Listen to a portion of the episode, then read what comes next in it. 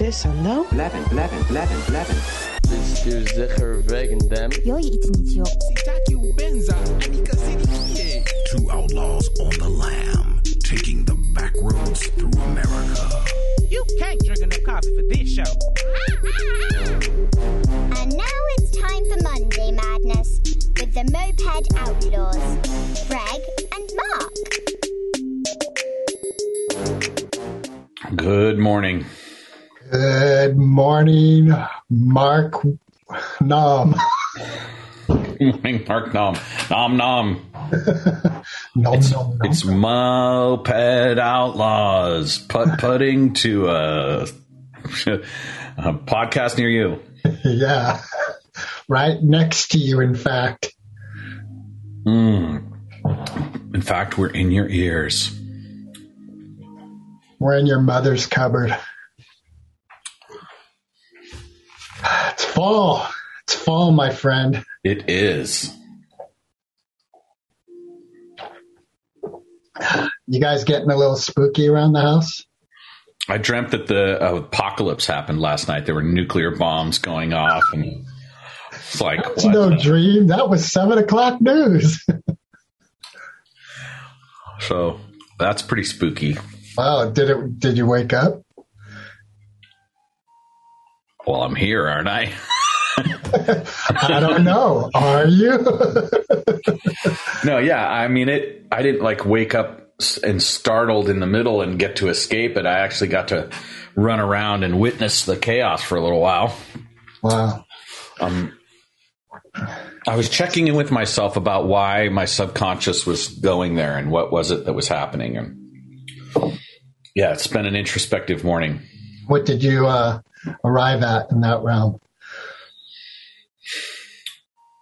I went to a funeral yesterday. Um, well, it was a celebration of life, but it had been, you know, delayed for months because of the all the different factors, including vaccination, COVID, et cetera. And it was, well, I'll just say it. The, the funeral was for a guy named Grant Imahara, and Grant was, among other things, someone who rebuilt R2D2 for the prequels. He's an electrical engineer, but he also went on to become one of the main talents on a show called Mythbusters. And I knew Grant from when he was first an intern and then an employee at THX. Um, Home the guy with the goatee and the glasses? No, it's, this is the Japanese American uh, electrical engineer person. Oh, okay. And uh, anyway, so because a lot of Lucasfilm employees uh, knew Grant, that we had a special event at the building that used to be ILM. ILM's not there anymore. It's like the world has changed. And so we were there and we watched these very moving pe- things being shared by people who remembered him and videos that were made for him and his family was there and we got to see people we hadn't seen like for me it's been like 6 7 years since I saw most of these people. And so it was really this rich emotional landscape. And it was on a big soundstage and there were, you know, we were we were treated you know, there was this beauty to it. And then, you know, there was like Japanese whiskey that was like aged in a barrel 15 years that we could have. There was any, you know, these incredible, like, but very, they were very good tasting, but not opulent. Like it wasn't a bunch of lobster and craziness on the food. There was veggies and some good cheeses and, you know, stuff like that. Um, but because it wasn't a church and a grave site, I don't think people emo- let go emotionally. Like there was a little bit of crying during the various shares, but generally speaking, it was very much, you know, kept to kind of a social event. I'm just thinking of Norm That's what you find humorous about a funeral. I'm just thinking of Norm Macdonald's uh, in an interview. There's this famous clip going around all, you know, I hear a lot of people talking about celebration of life when someone dies and to be happy. And when I die, fuck that, man. I'm dead. You be sad. Right. Well, that's a great point of view. And anyway, so I think it was so moving to remember the time I spent with Grant and to remember what he meant to me and then to hear everybody else's point of view. And then afterwards to be able to have a little bit of food and drink and reconnect with each other. I mean, I haven't been at a social event where I've hugged people for a long, long time. And to be hugging these people who I was involved with some of the most potent, productive parts of my life when I was with Lucasfilm. And I really deeply miss it. Like I dream about it often. Hmm. And so the other thing that was coming up for me was that uh, I went to perform Saturday night. I got invited to perform and play music for a small party in Santa Rosa. And as I was getting dressed to go party, I was realizing how I'm not happy with the way my body looks. And so I was confronted with this aspect of myself. And so I I put it put put it together and I went and I had a blast. And I was exhausted and my body hurt, you know, from hug, humping gear, carrying gear and is that what you call her now? you refer to her as gear. yeah. And um, carrying it up the stairs and loading it in and out of the studio, blah, blah, blah. Mm-hmm. And so then, so between that and the sense of loss of my old past, that equated to the apocalypse. well, let me finish. I had this long conversation with a woman who is now a producer who um, was like, You should send me that script you were talking about. Right. And so, in one way, there's an opening. Right, right. So we talked about production. And so the dream started that I was back at Lucasfilm and it was a, the new group of people producing stuff. And I was on set, you know, working, making things happen. And it was an outdoor set, right? It was, we were on location somewhere. And so as the dream's progressing, we're going through various challenges and I'm trying to find somebody. And I finally, I'm like coming out of this tent and I'm looking up in the horizon and like it's the giant plumes, right? Of of massive clouds. Famous mushroom cloud. Yeah. It wasn't really the famous mushroom cloud. It was more like the the mini nuke, right? But nonetheless, this was the same thing. Like we're all right, everything's changing. This is it's life is not what it's going to be, or life isn't what it was, blah, blah, blah.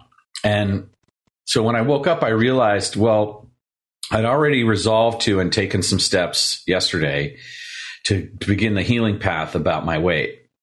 And then, so there's some grief around letting go of the habits, right? And yeah. then there's unexpressed grief about the loss of my work partnerships, which became very poignant because I, I was right in the emotional fields of all these people that I actually love, right? It wasn't just work there. Right. And then this small bit of loss of Grant, and I don't mean to minimize his loss. I'm not saying that. It was just like it'd be untruthful for me to claim the how close I was to him and that he called me on the like that didn't happen. Right. But the overall picture was one, I woke up this morning and was doing my various practices and I I was like I actually began to kind of cry when I was doing my qigong because I realized there was this grief that wanted to come out. So that's been my experience. It's I think it's all about releasing grief and the the symbols that are change. part of yeah Life and change, profound change. world. Right, right, yeah. Um, and then I read a new uh, of Course in Miracles, and I was like, oh, there's this whole like thing that's being created. Like uh, today was like about the ego. Like you, as long as you believe the ego, then I can't get in. But as soon as you like just say, "Hey, help me with the ego," then I'm available. Right? This is the voice of the book, which um, one could presume it is Jesus talking through the book.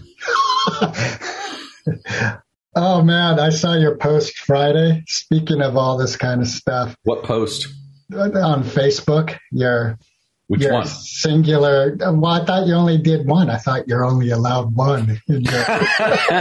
well, I just wanted to make sure because there was this other one that showed up. I got a bunch of comments on, which was uh, from a year ago. really? And I was like, Facebook, what are you doing? Like, what? How are you showing this year old post to people and they're commenting on it? Well, I think what happens if someone happens to come across a post and they post, all of a sudden it's got new life. I So someone did comment on it. Someone went digging a deeply one year into my timeline and left me a really sweet comment. and then everyone chimed in. And then uh, you're right because it, cop, it popped up on their timeline again right, right. or wherever notifications or Yeah. whatever it was. So I really, Yeah. I really wanted to be my irksome self on that Facebook Friday post. And I was like, you know what? Just take a breath, like it said. I was like, I don't need to do that. Um, Yeah. it just occurs to me like you really went to a wake for Grant, yeah, but you really like it sounds like this wake was really um, a passing of the whole Lucasfilm thing. You know, like you never really had a some kind of chapter marker experience of letting this go and that this profound aspect of your life was moving on. It sounds like that's kind of what happened for you this weekend. I think you're right. I totally think you're right. Um, because it was really clear that we were all there together. And the, the thing that wasn't there was the work we were doing.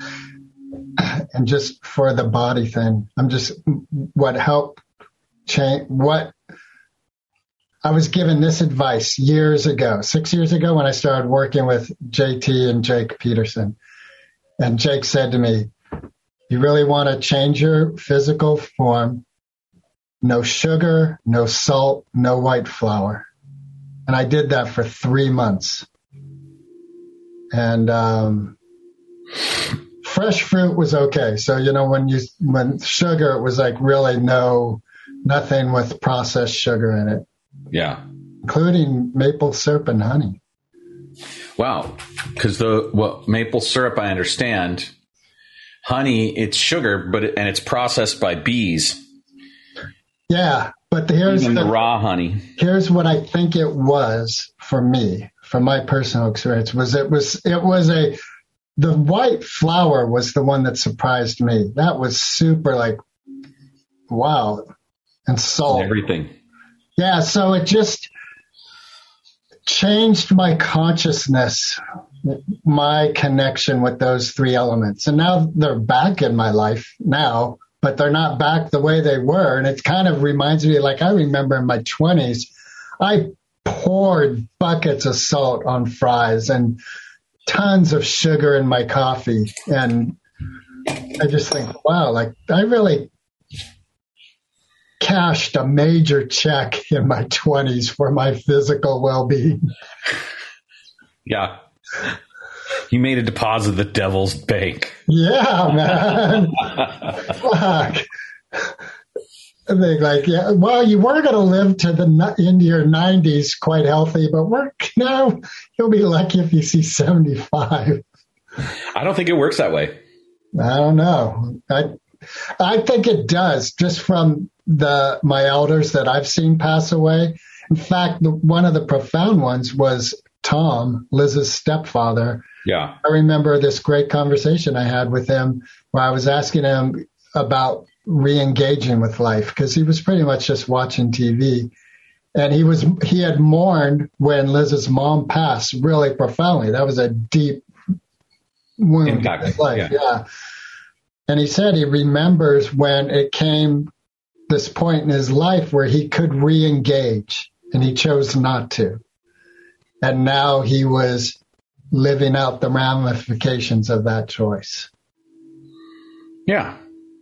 I mean, what I was speaking to a minute ago is the idea that if you believe you can or you believe you can't, you're right. There's an element of that, true. And then there's just the reality of what your genetics are and how well you curate your health. Right? Right. And curation of health includes celebration and joy. And, and my grandpa Ozzy said, moderation in all things, including moderation. Well, part of like with Course in Miracles, what I've been really meditating on the past few days is God is joy. God is hope. So if I'm in a process that I think is spiritual and there's no joy in it, that's not spiritual. That's ego. Right. I, I love that. That's a brilliant way to see it. Yeah. So that's how kind of how I started my day, and I'm I'm starting to lift a little bit. Um, I got through all my journaling and all my practices, and I'm I have um, a bunch of things planned for the day that are going to be productive, and um, I'm looking forward to it. And uh, yeah, just getting to hug people. like I forgot. so right, and uh, oh my god, yeah, and and meeting new people that I hadn't met before, and getting to know them for a minute, and um, you know, everyone was it was solemn in a sense, but everyone was willing to like escape just the salinity of the event and and be connected. Because it was such a treasure to see everybody right? We'd all you know had it been so long and it was it's such a you know blessing. And i think you know isolation's a real thing talk about health you know Yeah. that's one of the things about this whole covid thing that's been so really damaging to people's health is the isolation piece um, and i remember our recent trip to um, equator no um, red whale coffee Yeah. which is in terra linda and if you're in terra linda go to red whale coffee they're really yeah. good Really bad Um, one in Tam Junction too. And they have a really cool spot to hang out. Anyway, I remember hanging out with you in person, and it had been a while since we'd ha- hung out in person and getting a hug. Then I was like, "Yeah, Right in the middle of the street for everyone to see. just They were showing them the example of it's time, people, get over yourself." It's so interesting because for me, uh, dystopian is it dystopian or dystopian?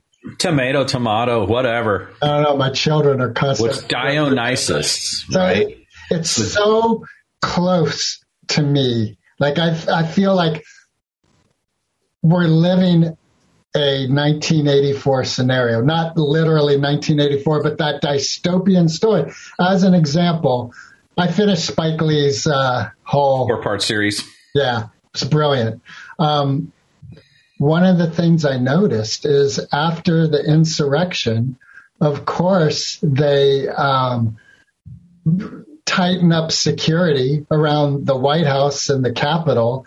And now there's this fucking sick metal fence that's thick and hardcore with barbed wire at the top.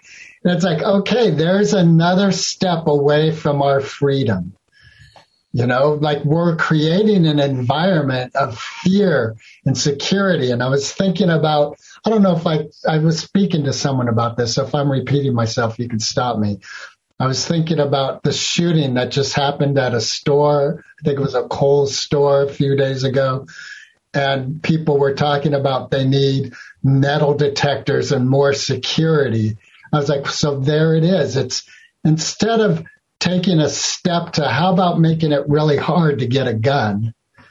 Instead, it's like, let's tighten security. So now just going into a store is an experience of fear. And, you know, like we're just making the walls closer and closer. Um, this brings up so many great ideas for me. Um, one, after the events of January 6, 2021, when a bunch of really misguided people broke into the halls of the people and defamed them in an attempt to try and stop the certification of an election at the behest of a megalomaniac wannabe public servant. Well, I don't think that's We- a wannabe public servant. That's a wannabe starting something. Anyway, after all that shit went down, yeah. A few months later, it was it was obvious. When Joe Biden was president, he was started working things, and you know, early in the spring, they took all those walls down. Yeah. So that Most- fence isn't there that I saw in Spike. Well, Lee? let me finish. Okay. They took it down because the the the idea is that it's the people's house, Right, and it shouldn't have to be this way. And then as things started heating up again, there was another call to action by the same groups, the Proud Boys and some of these other groups, about how they were going to go and have a protest in Washington around the election results. And just in the last day or so, um, you're going to be the audience. You're listening to this later, but the results from the Arizona's like fourth or fifth audit of the election done by the people that the people chose from the Trump former Trump administration to do the audit has come back. And guess what? There was actually less votes for Trump than they thought, and more votes for Biden. Anyway, the, to coincide with the results of this count, there was going to be another protest in Washington, and there was a lot of back, you know, channel chatter that was saying that was that was being driven by a lot of these right wing, you know, I'm just going to say it, hate mongering, violence harboring douchebags who think they believe in America. And um, they m- were coming back, so they had to put the wall back up again right? Because they, they, there was like a protest by these same people that did it. And I think that ultimately that sort of wall goes up, wall comes down, wall goes up, wall comes down will be reflective of how much neo-Nazi street protests we see. Like the less we see neo-Nazi, you know, street protests, the more, the more, the, the less we'll see the walls up around the Capitol. Now, the other point I wanted to make was a mutual friend of ours who's deceased, a man named Don Wheaties, who was kind of a brilliant, funny guy. Um, he lived through the 60s and 70s and the uh, the Cultural Revolution in the United States, Yeah, and, he was a good man. and he he and I used to sit because we were roommates for a while. We used to sit and smoke weed and talk, and he he talked to me about how every little advancement of what he called the safety Nazis eroded our freedoms a little bit. So this whole idea of what we went through after 911 where we had to take our shoes off and right like it's just this little slices of liberty that get taken away from us to compensate for this sense of fear right Right. and now we're one year into the resolution of the pandemic via vaccine. And there's still a lot of fear and anguish in people who are like, and, and in 2020, a lot of our rights and our, a lot of our movement and a lot of things got totally curtailed and people rebelled and people that I disagreed with rebelled, even though I agreed with the principles they were talking about. I agreed with the conclusions and the fear that was driving it. Right. So it's really mixed bag to me. Like, yeah, you know, there's a virus and we need to do this. And yeah, it's the wrong thing to do to like pretend that we can somehow all be safe as a result of curtailing our fears because at a certain point it becomes worse than death. Well, what was interesting with Spike's documentary to me is it really, he, what I thought he did really well is he didn't say it. He just showed all these interviews and all these newsreel and media things from people's phones, et cetera. It was like, there really is a pandemic. hmm Um, and I heard on the news last week that we had just surpassed the amount of deaths from COVID 19 uh, had passed the Spanish flu of 1918. Right. And all along in the 20s, I was hearing like, well, that was a far worse situation because death was so instantaneous, et cetera, et cetera. And then I hear, well, now COVID 19 surpassed that. So there is a real pandemic. And yeah, you're right in the sense like our reaction, I guess that's kind of a Course in Miracles thing is our thoughts and therefore our actions and reactions are creating our freedom or creating our hell. I totally agree with you. Yeah. And and it's so odd because if you try to break it down along the polarity that exists between what we'll call anti-vaxxers or, or COVID deniers or whatever you want to term you want to lose.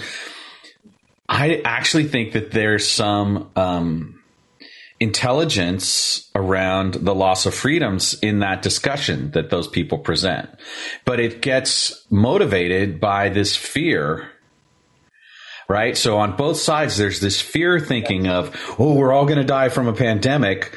You know, save us. And then the other side is the government's trying to control us and they're going to put robots in our bloodstream. And, and both things are motivating people from the opposite place that I would like to be motivated in my life. I want to come from a place of like, um, serenity and love and courage, right? And I remember like feeling like it was a courageous act to go to Costco and stock up back in 2020. like I really I donned all this stuff, of gloves, and I when I when I got back, I sprayed every box. We removed all of the right. I did this whole routine just to, you know, deal with my fear and and someone I live with fear of contracting the virus from touching a box. It's so crazy. That Right. sounds very uh, Marin. I was going into Costco, the land of the unknown, to buy mass quantities of things.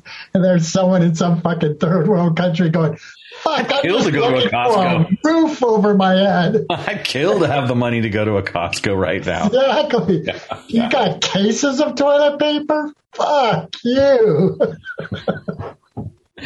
Well, I think that's a kind of shempa on your part, really. You're just like pooping all over my my fear story. Yep. But I think it's it's worthwhile because it pokes fun at the whole idea of how relativist it, is, it all is, right? Like I'm worried about that, and then meanwhile, there's some people in South Africa and who like they can't shelter in place. They can't. There's no grocery stores to go to. There's, you know, it's the usual sort of horrific um, imbalance of resources that exists even more so now. You know. Is there music in the background? Yeah, my meditation music is filling the house right now. All right, groovy. what Yeah. a fucking hippie. hey man, I just want us all to get along. Yeah, watch out. um, I'm a, I'm a hippie up to a point. Guruji, be like water, my son. Um, so Have you ever I- seen an icicle? Yeah.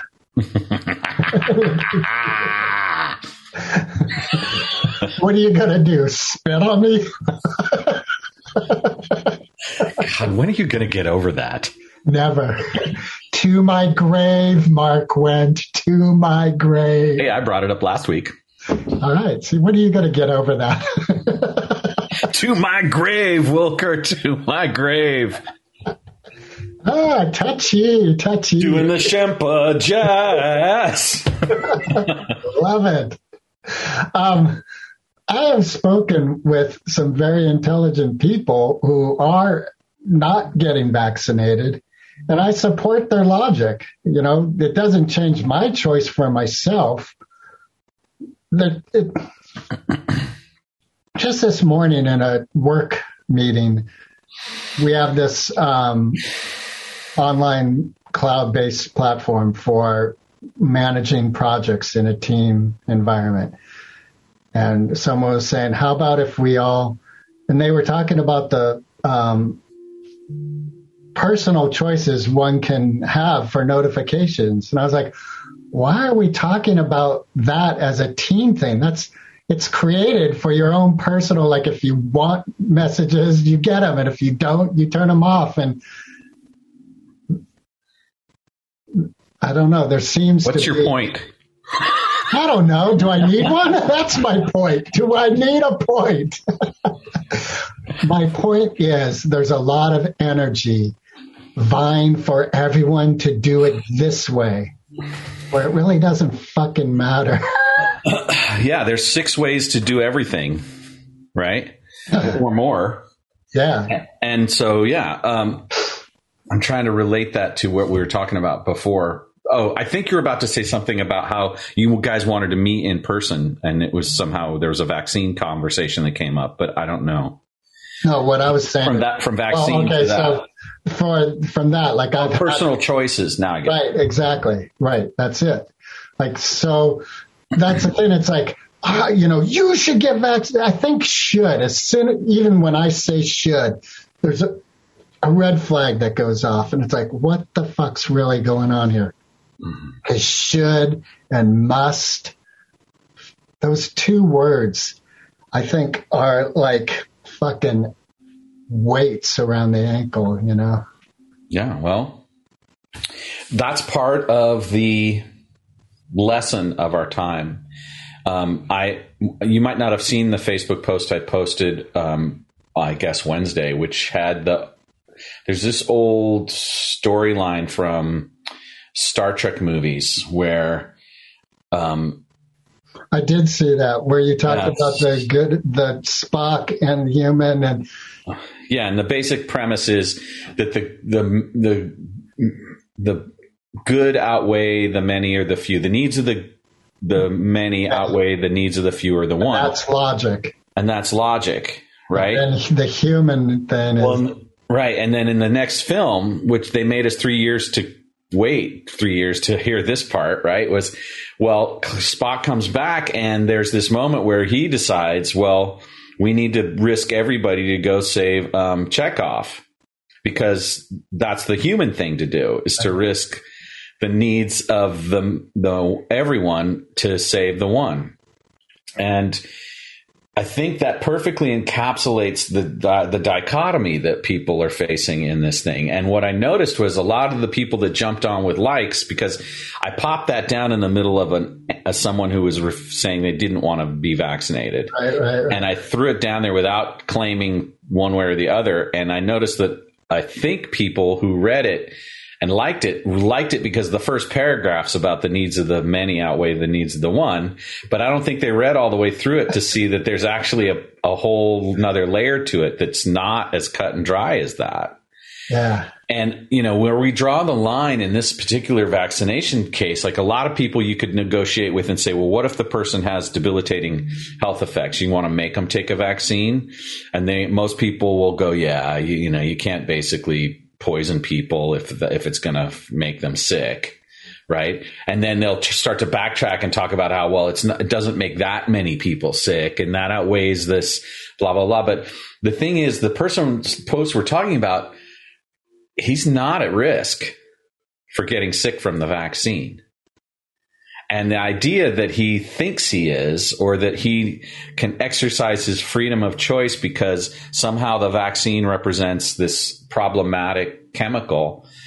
Um, we're talking about someone who used to put all kinds of crazy fucking chemicals in his body for for a long time for the temporary pleasure of getting high right? And so the the irony that he's staking out a position around this because of his freedom of choice, as if his body's going to be permanently damaged, just seems so so. What's the word I'm looking for? Um, incongruous. Um, yeah, yeah. We all agree. Stop at a hmm. red light. We're not. I don't see anyone out on a corner going, "It's my right to run through the red light. It's my choice. The government put that there." The car oh. metaphors get used a lot, except that you can choose not to drive. Yeah, but what I'm saying is that's the thing. That's ultimately what it is. It's a choice. You don't want to get vaccinated? Don't get vaccinated. There's repercussions with our choices. And the truth is, we don't really know the repercussions of either choice deeply.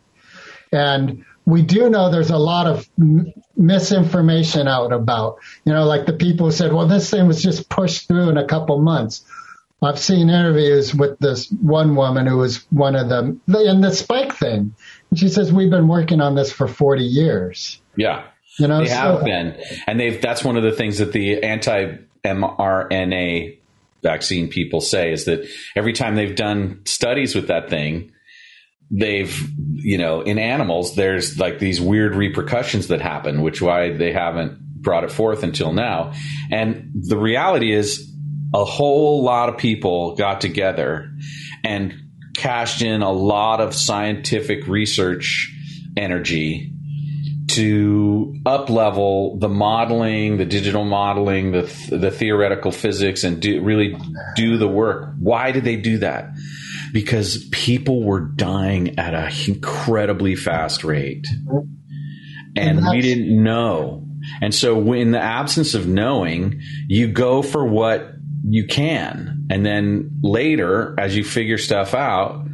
You can sort of pull back. You can go, okay, like we realize There's a juxtaposition going on with what you're saying and the meditation music in the background.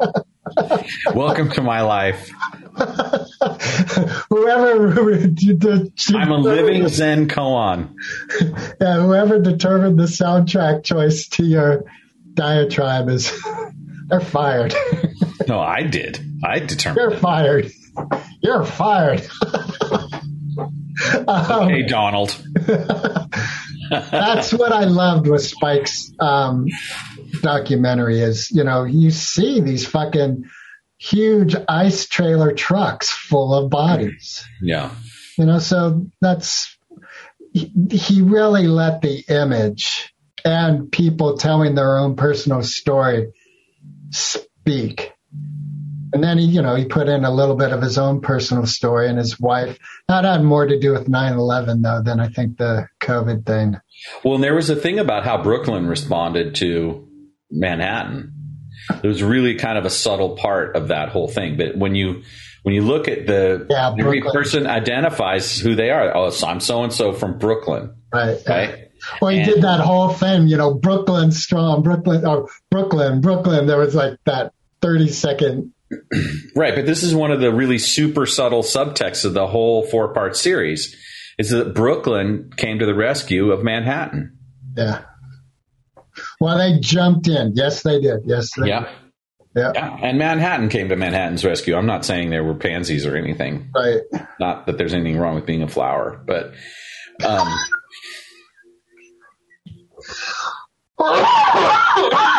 I'm sorry. I just choked on that. Just threw up into the back of my throat. uh, I wished I could have pushed your mute button just as I was seeing you wind up to think through. yeah, you can't. What'd you think of the 9 11 aspects of his documentary? Did you say I can't?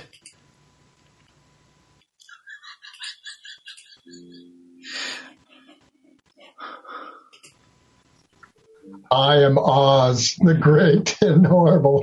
For those of you who weren't watching, I muted Greg because I happened to be the Zoom originator on the call just to fuck with them. Again, in contrast to my beautiful meditation music, here's me playing out five year old shit with my friend. Yep. Yep, that's what this is about. Moped outlaws. Five year olds at at what? At uh, Without driver's licenses, loose on the road, without without any protection. yeah. So what do you think about the 9/11 aspect? Which really like it was the last episode that really concentrated on that. Well, I think that it was an important thing to revisit in the 20th anniversary of the the falling of the twin towers, the attack on the Pentagon, and the um, well, the disintegration of Flight 97, because what happened after that drove a lot of what's causing some of the blowback and fear that we're having now, the security issues, because, you know, the doctrine of um, surveillance was restored. The, you know, we were, there was all kinds of stuff right before then. We were dismantling parts of the military. Lots of military contractors were going to be losing their budgets there was um, a massive uptick in military spending at that point, and then a massive intrusion into um, the privacy of people's lives. And you have to actually spend a lot of time and energy to find out just how deep that goes and the kind of crap that was going on with AT&T and how they were tapping everybody's phone and collecting it all into a giant database. Literally every call that you've been on since 2001 has gone into a massive storage device there with an AI that that keyword searches for stuff in the conversation keyword searches for accents from different cultures, different languages. Now, I read a lot about that. And first, I was really worried, like, oh shit. And then I'm like, well, yeah, I don't like it. I think it's wrong. It's not what we stand for. And then I realized, like, okay, there are so many calls being made on any given hour of any given day that it's actually literally impossible for them to sift through all of it to find my little story about wanting to, you know, talk dirty to my girlfriend or like tell my friend about the pimple on my ass or whatever the fucking thing is that I would be embarrassed about about having the government listen to my conversations. And I was like, yeah, that's part of the problem is that, you know, the surveillance state claims all this stuff. And then the reality is they can't actually f- stop it. They can't actually figure this stuff out, even though they use these things to justify it. Now, the third layer is well, there's probably security officials who would say, well, we can't tell you about the times that we heard about stuff that we were actually were able to stop it, right? And it's just the rabbit hole, right? That that term itself wasn't really as even as, as used until 9-11 right? Going down the rabbit hole. I mean, you had to be into the Kennedy assassination to be a conspiracy theorist before that. What do I think? I think there's literally is an economic dumbing down of the fourth estate. Less and less we get deep news analysis with pros and cons and debate in it. And more and more we get every freaking news station saying the same 30 second soundbite. And everybody's trying to find the most potent soundbite that will get everybody to clickbait on it. Right. And just that the whole culture's intellectual capacity and critical thinking skills and analyzing the political context in which we live or the social context in which we live is being minimized and shrunken and shrunken and shrunken. And that's a tragedy.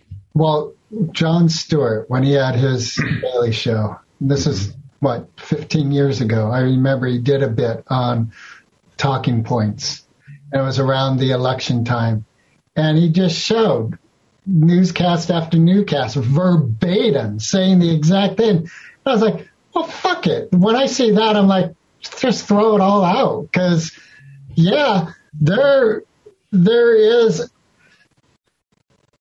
there is a lot of chaos going on in society and with politics and media so it's almost like that statement, you know. I just was listening to an old Jay Z song today. He said he heard from an old person, um, "Don't argue with an idiot, because from a distance, no one can tell the difference." Who? Which one's the idiot? You mean? Right, exactly. Yeah. They both look like idiots. so, so there's this element of, you know, like with with something so obvious, just walk away. Because me, attempting anything with it is I'm I'm as foolish as the foolish chaos I'm attempting to I don't know heal right what I don't know. Well, I think there's something to what you're saying in terms of oppositional argumentation. And I found in my own practice that when I actually am able to create connection and empathy what happens in what seems to be a polarized opposing conversation is that the positions soften.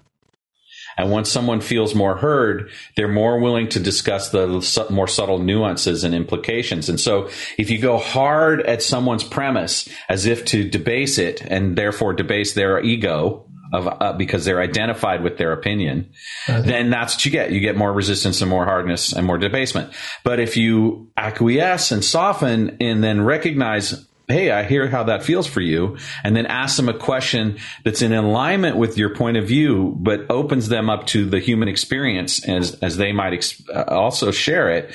They often will shift and it'll seem contradictory to their egoic, uh, our egoic persona. And that's the other thing. We've got this kind of ego about who we are because now we're all social stars. We're all media stars now, right? We all have our Facebook pages and we have our social media. And it's like, that's another part of it is we're all protecting our ego so much in order to be right.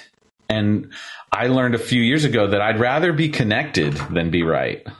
Well, yes.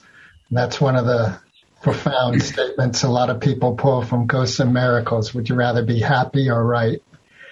Um, the other day in meditation, I was meditating on my connection, my attachment to my breath, and how my breathing, I was sensing I was an integral part of who I think I am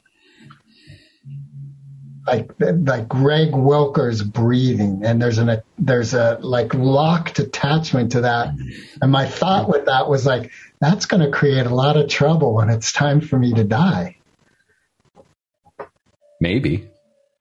Well, if, if I'm if you're fighting, awake, if I'm fighting for that breath, well, you have to be conscious to to do to have that struggle. oh, is there something you know that I don't know? Is there something you want to share with me, Mister Went? Sure. If you are Just don't look behind you, Greg.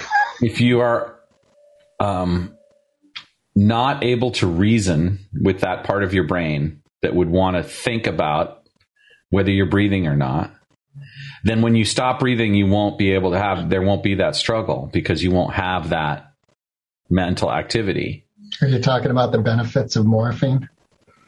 Well, that's one way to look at it. Another is if you just got knocked out in the head, if you just get bonked on the head and you're, you're not there to think about the fact that you can't breathe. That just made me think of the jumpers of 9/11.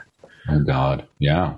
that description that of what was left. Well, and the the really horrific choice of am I do I want to die of smoke inhalation or do I want to jump out the or fire or jump out the window? Yeah. Like what what's these this looks like the choice I have. And on one level, choice? I would like to argue that there's a third choice. Well, why don't I just hang on to the outside of the building for a while? And then, of course, the building falls. So that wouldn't have mattered. Yeah. Whew. I hope I never have that choice in my lifetime. I hope so too. Thank you. Yeah. Yeah. Uh, yeah. Wow. Well, I, I get the connection between meditation and the rehearsal for crossing the threshold. Like there's something there to expand upon. Like anyone who's listening to this call who wants to get really super serious, that's a really great thing to contemplate when you're meditating is, is, you know, letting go, surrendering at the level of allowing yourself not to suffer in the moment of passing. And, um, it sounds really noble and interesting and groovy to practice. And I'll just be honest. One of the things that I do in my Qigong practice every day is called sealing the cauldron. Yeah, you talked about this last week. Yeah. So I can't hold my breath for very long. Well, do you practice to hold it a little longer each time? Well, I'm told not that that's performative and that that's not the point. But the awareness is the point. The awareness of that border of survival. Well, can you let go when the mind says, I need to stop holding my breath and just let the body dictate? Can you do that? I don't know. I that's why I experiment every day. Every day? Every day? What? I know that this, like back to my whole nightmare scenario that we talked about at the beginning of the call, what I notice in the last two weeks, which is not, it does not feel good, is I'm, I, I'm having this panic right when I'm about to fall asleep. Hmm. Like I'm not going to be able to breathe. Really? That's wild. and and it's weird. It's like just that moment when you're like gonna drift away to sleep, and it's supposed to be super cool, chill, right? Yeah. And I'm getting this like hit of adrenaline, and being like, "Oh fuck!" That's a fucked up way to go to sleep. Do you think there's any merit to you doing that sleep apathy? What, not apathy. sleep Yes, I have apathy. sleep apathy. I don't care if I sleep. Yeah, it seems like it. So what is it? Ap, what is it called? I have sleep apnea. Apnea. Yeah. Do you think there's any merit to you doing that test and see if that's happening? Oh, I have sleep apnea, and I Oh, you know you do? and I have a I have a device that I use to help compensate for. Oh, it. really? Yeah, and that's what's so weird about it. That is weird. But I, you know, I, I, I sort of decoded it because I was talking to a mutual friend of ours, a really amazing um, physician and uh, Dr. Michelle Veneziano. Uh, she's a oh, I forget what they talk call Osteopathic. osteopathic, but she's also um, multiphasic. Well, yeah, she is hot. That's true. But um, she was talking about how n- uh, nasal breathing is the path to healing a lot of different nervous system things. And that being able to sleep and breathe through your nose is like a next level um, capacity. And so I've been practicing sleep or breathing through my nose when I'm sleeping as much as I can. But I know that there's a moment when I go unconscious that I return immediately to mouth breathing. And I think that's what's happening. I think that that, that moment where I transition from nose breathing to mouth breathing, my body has this moment where it's, it doesn't know what to do. Have you And- um, practiced nose breathing while exercising? I think so. you don't know. Well, yeah, I mean, I'm not sure what you mean by that, but I, I mean, have. like you only breathe through your nose while. yeah, when I ride my bike and when I do my qigong and all those things, Right. yeah, when I'm Right. weightlifting. So I think that's helping to create a habit of nose breathing. Oh yeah, I definitely made huge progress in that area, and I value it. Right, um, but there's this moment where my body, like, I, I, go unconscious and my mouth opens, and that's how I breathe when I'm asleep. And I can tape my mouth shut. I've heard there's that story, but um, it feels really claustrophobic, right? And uh, back, like, since my health is part of what we're talking about, one of the weird things I noticed because my my CPAP gives me a reading about how many times I have episodes where I stop breathing at night. And I've noticed that on nights when I eat ice cream, I have zero episodes Really? which is fucked up. I know that it can't be that great for me to have sugar and dairy. Like I hardly ever eat dairy. You know, I'm into my oat milk and all that stuff. And Well, they have oat milk, you know, ice cream. yeah, I'm sure it's the sugar or whatever.